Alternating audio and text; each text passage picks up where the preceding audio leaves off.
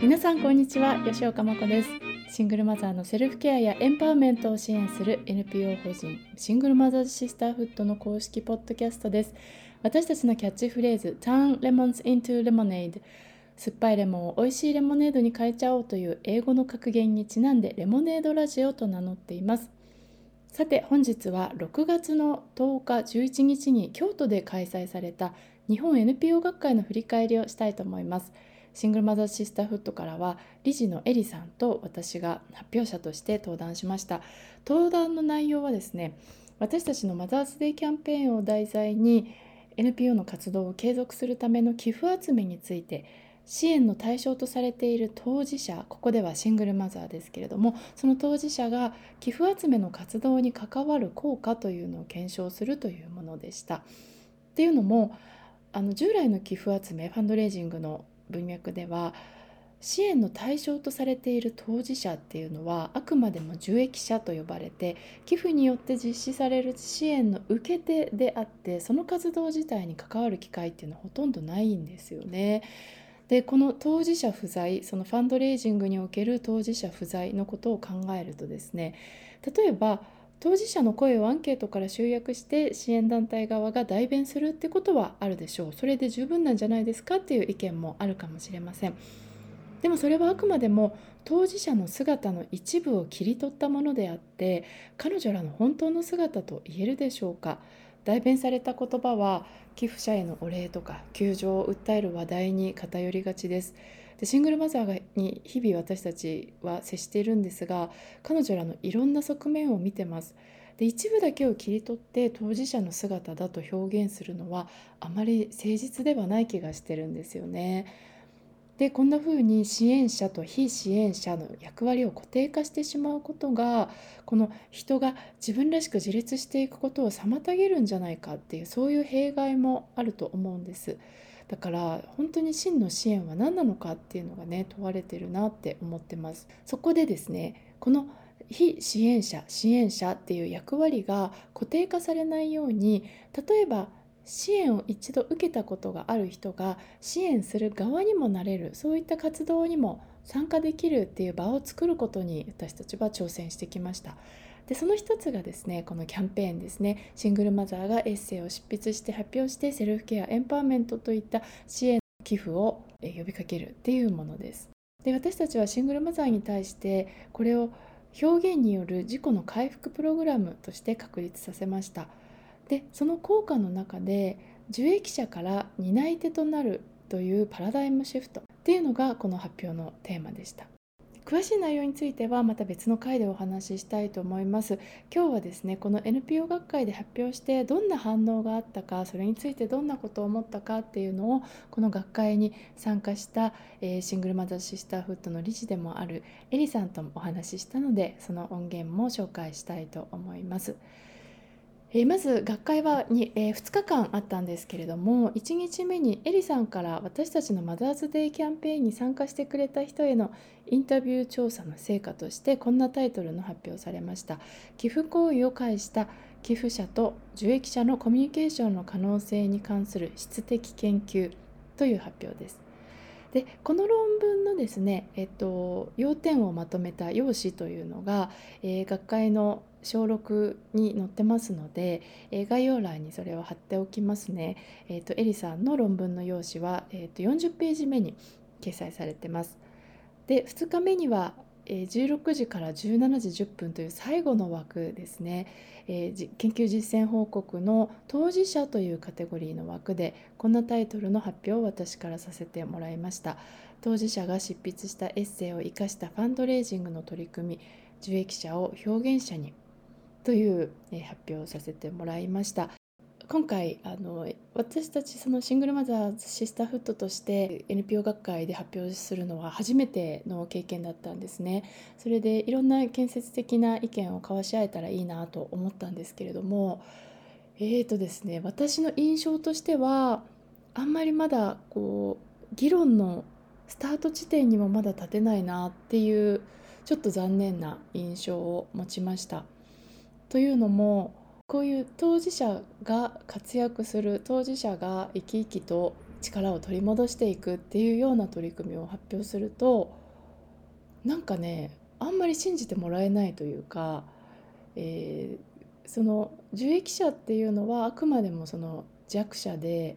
えー、弱き者で本当に困っている人たちででそういうあのそういう困った状態から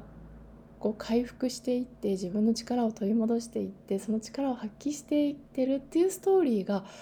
なんかいまいち歓迎されないっていうようなねなんかそういう印象を持ったんですよね。そもそもその受益者と呼ばれる人たちをどういうふうに見ているかっていうそのものの見方っていうのがそもそも違うのかなっていうふうに感じてすごくそういった壁を感じてしまいましたどんなところに壁を感じたかっていうとですね例えばこんな質問が出たんですねのシングルマザーが自分の体験をエッセイにしてそれを作品として仕上げていくっていう話をするとですねそのエッセイの内容の信憑性はどうなんですかっていう質問が出たんですよね。でそこって本当に論点として重要なんですかねって思っちゃったんですね。そもそもそのエッセイを書く人を信じてないってことじゃないですか。で私はすごくそこに違和感がありましたそういうことをわざわざ問われることがもっと違うディスカッションができるんじゃないかなって思ってエッセイを書くっていうことのいいところって書くことを自分で選べるっていうことなんですよね。でいろんな過去の経験からいろんな傷つきを抱えた人が自分の意思で自分の過去をしっかり定義して再定義してで自分の過去を意味付けしてそれを文章としてまとめるっていうのはそのこと自体に意味があるのでその中身を取り上げてそれが本当のことなのかみたいなことを言うのはもう本当に意味がないと思っていてなんかそういう議論は全然意味がないなってあの思っちゃったんですよね。あの他にも書ける人はいいけれどもこういうの書けない人はどうするんですか？みたいなあの質問が出たりとか、まあ、こういう質問はねよく出るんですけどあのマドルボニータやってた時も産後ケア教室に通える人はいいですけど通えない人はどうするんですか？みたいな質問はねいつもあの出る質問だったんですけれどもそれについてはこのエリさんとのお話でも喋ってるのであのぜひお聞きいただければと思います。すいません。ちょっと前置きが長くなりましたがエリさんとのトークをこの後お聞きください。エリさんこんにちは。あこんにちは。よろしくお願いします。まあ先日は NPO 学会お疲れ様でした。ありがとうございました。あ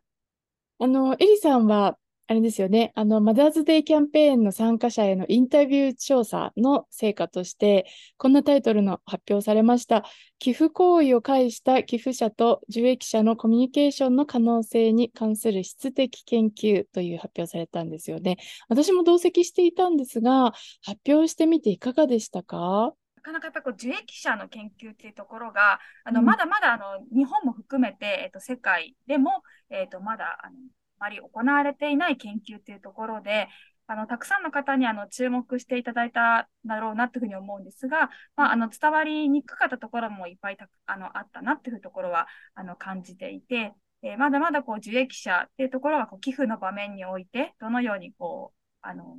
出て描かれるのかというところが、あの、伝わり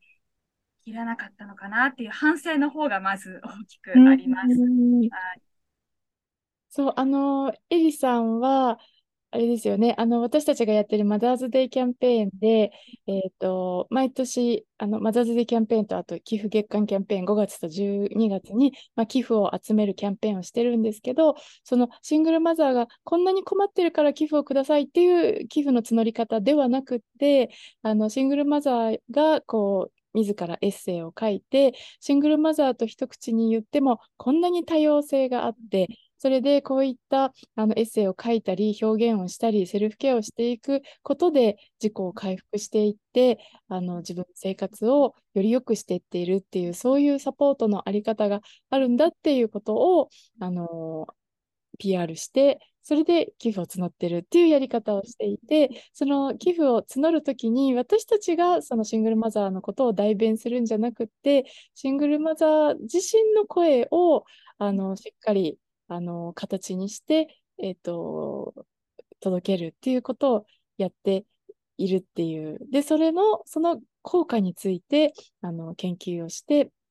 あの実際に参加してくれたシングルマザーにインタビュー調査をしてこういう効果があったんですっていうようなねあの発表をしてくれたんだけど結構その発表に対してすごい懐疑的な声というかなんか本当にそうなの？みたいな声も結構ありましたよね。そうですね。あのーやっぱりその受益者に対するその、なんだろうな、皆さんが持ってるイメージっていうところが、やっぱり強烈すぎるところがすごくあるのかなというふうに思いました。あの受益者っていうのはやっぱり、えー、弱い存在であるとか、あの、そういうところがものすごくその前提として、まあ、過去のそのメディアからの影響だったりとか、まあそういう、あの、これまでの NPO 団体が行ってきたファンドレイジングの、あのー、まあ、広告などを見て、こう、受益者に対するイメージがどうしてもこう固定化してしまっているがために、こう、どうしてもなんですかね、受益者に対するこうマイナスのイメージが、えー、根付いてしまって、受益者をそもそもこう研究対象として見ることは、えー、どうなのかなっていうところで、こう、皆さん、あの、引っかかったり、あの、疑問に思われたりってところは、あの、多くあったなというふうに思っています。イギリスの方研究でも、あの、受益者がどのように描かれて、あの描かれたいか、受益者自身が、えー、どのように描かれたいかみたいな研究があって、えー、そのイギリスのね、あの、ベス・ブリーズさんというけあの方の研究では、えっ、ー、と、ホームレスを対象とした研究が行われているんですけれども、あの、ホームレスの方々っていうのも、例えばこう、みすぼらし、みすぼらしい格好とか、あとはこう、あの、ストリートにこう寝ている姿とかではなくて、もっと、あの、彼らが元気に活動しているこう姿を、えー、ファンドレイジングの場面においてこう使ってほしい、みたいなことをおっしゃっていたりとか、あとはこう、私たちは特別な存在ではなくて、誰しもが、あの状況によってはホームレスになるんだよっていうところを、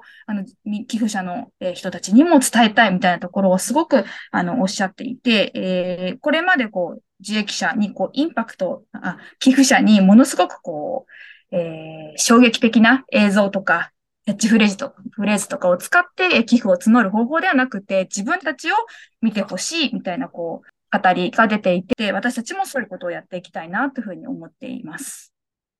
ですね。あの、多分人ってこういろんな側面があって、例えばか、まあ今収入が低いだとか、エアコンのないお部屋に住んでいるだとか、あの、いろんな側面があるけれども、あの、そこにフォーカスして寄付を集めるのではなくって、あの、たとえ家にエアコンがなくても、なんかこう、頑張りたいことがあったりとか、仲間と一緒に何かこうやってね、作品を作るっていう経験をして嬉しいって思う気持ちを体験したりだとかあのそういったことは全然両立することですよね。同じ人のさまざまな側面なわけですよね。で、あの、で、その今回のエリさんのインタビューでは、そういうこうポジティブな側面に結構光を当てて、で、その人たちからこう言葉を引き出してきたんだと思うんだけど、なんかその言葉が、なんかそういった言葉をこう、エリさんがこういう言葉が出てきたっていうことを発表してるのに、え、本当にそうなんですか？みたいな、なんか疑うような声があったりだとか、あと、そういうことができる人はいいけど、できない人はどう、どうしたらいいんですか？みたいな、なんかそういう質問って必ず出るんだけど、えー、なんかそういうのってどう思いますか？いや、本当にね、それは、あのよく言われます。でも、あの、やっぱり私たち自身が、えっと、受益者をどう、えー見てるかのところの、あの、反応なんじゃないかなというふうに思っていて、うんだからその私たちがの見方としては、うん、シングルマザーを悩める弱き存在としてではなくて、まあ、悩みもいっぱいあるけれどもそれを克服できる存在であり、それを克服するために体や心を整えて仲間と励まし合ってやっていこうよっていうのが、まあ、私たちのスタンスなんですね。だからそこが、あの私たちの視点がもうシングルマザーはか弱き弱き存在で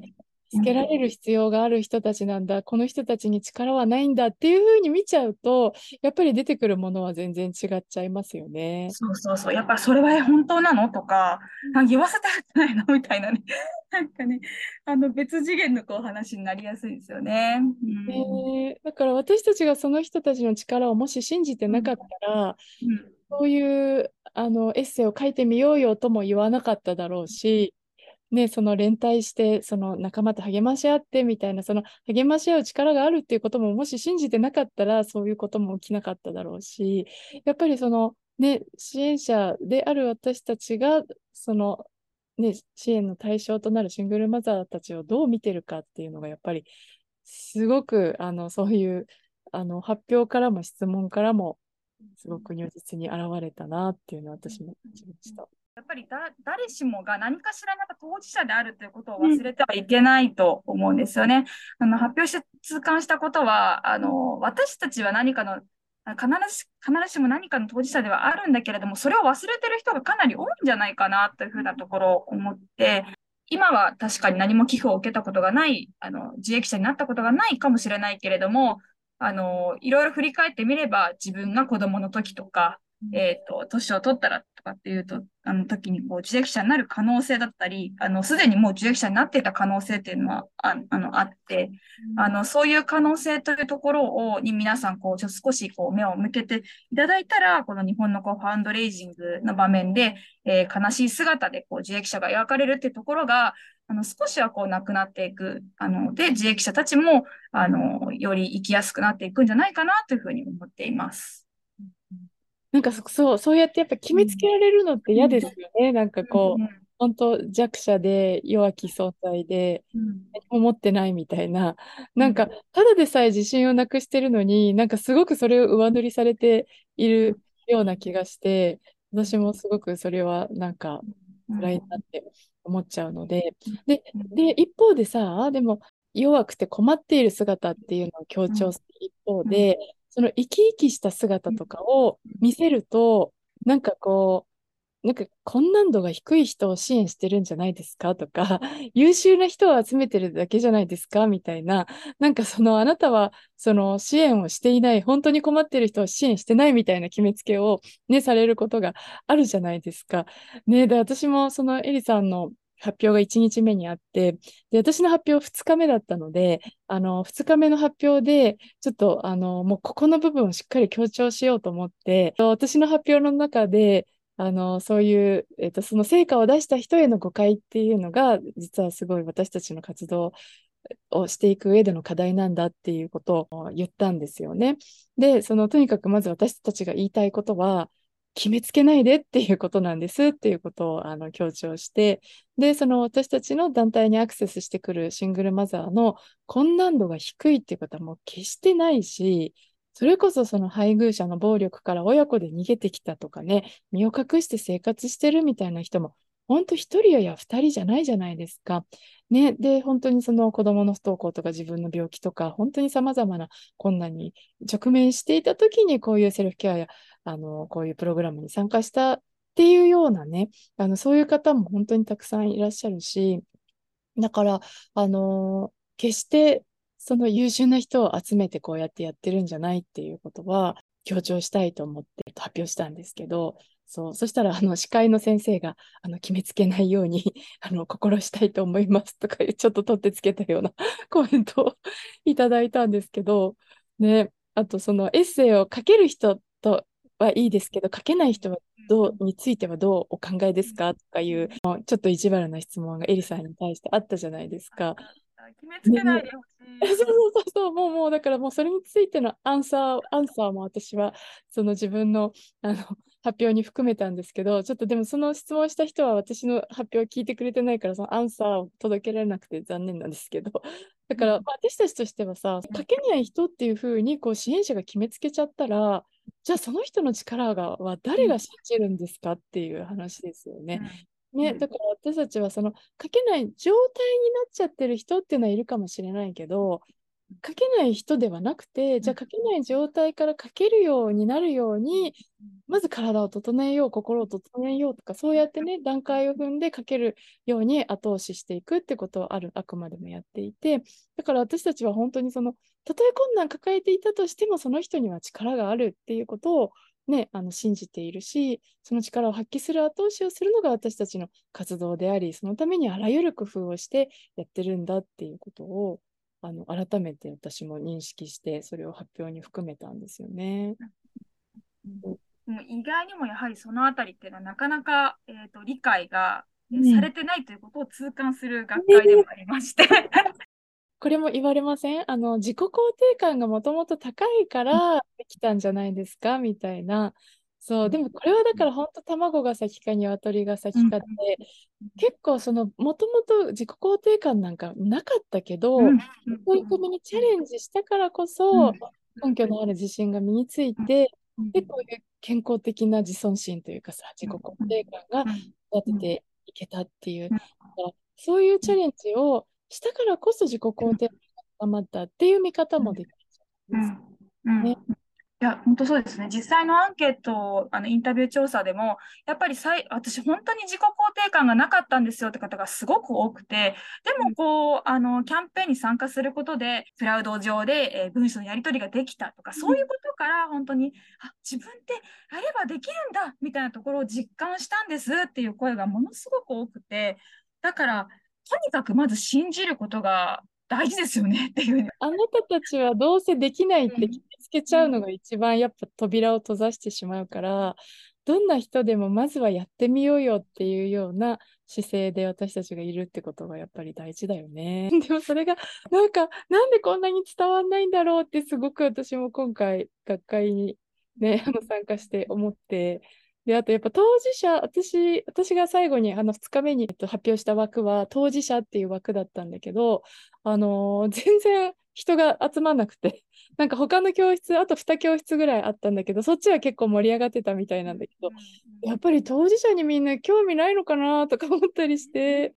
ね、まあちょっと、まあしね、バッティングしちゃうのはしょうがないですけれども、ここまで関心がみんなないのかってすごいちょっと思ってしまって、まあ、あの、学会の、まあ、特殊な環境だからっていうのもあるかもしれないですけれども、ね、ちょっと全体的に、普通の一般的に、なんかそういう受益者への関心、当事者への関心っていうのがもっと高まってもらったらいいなっていう、そのために私たちもこういう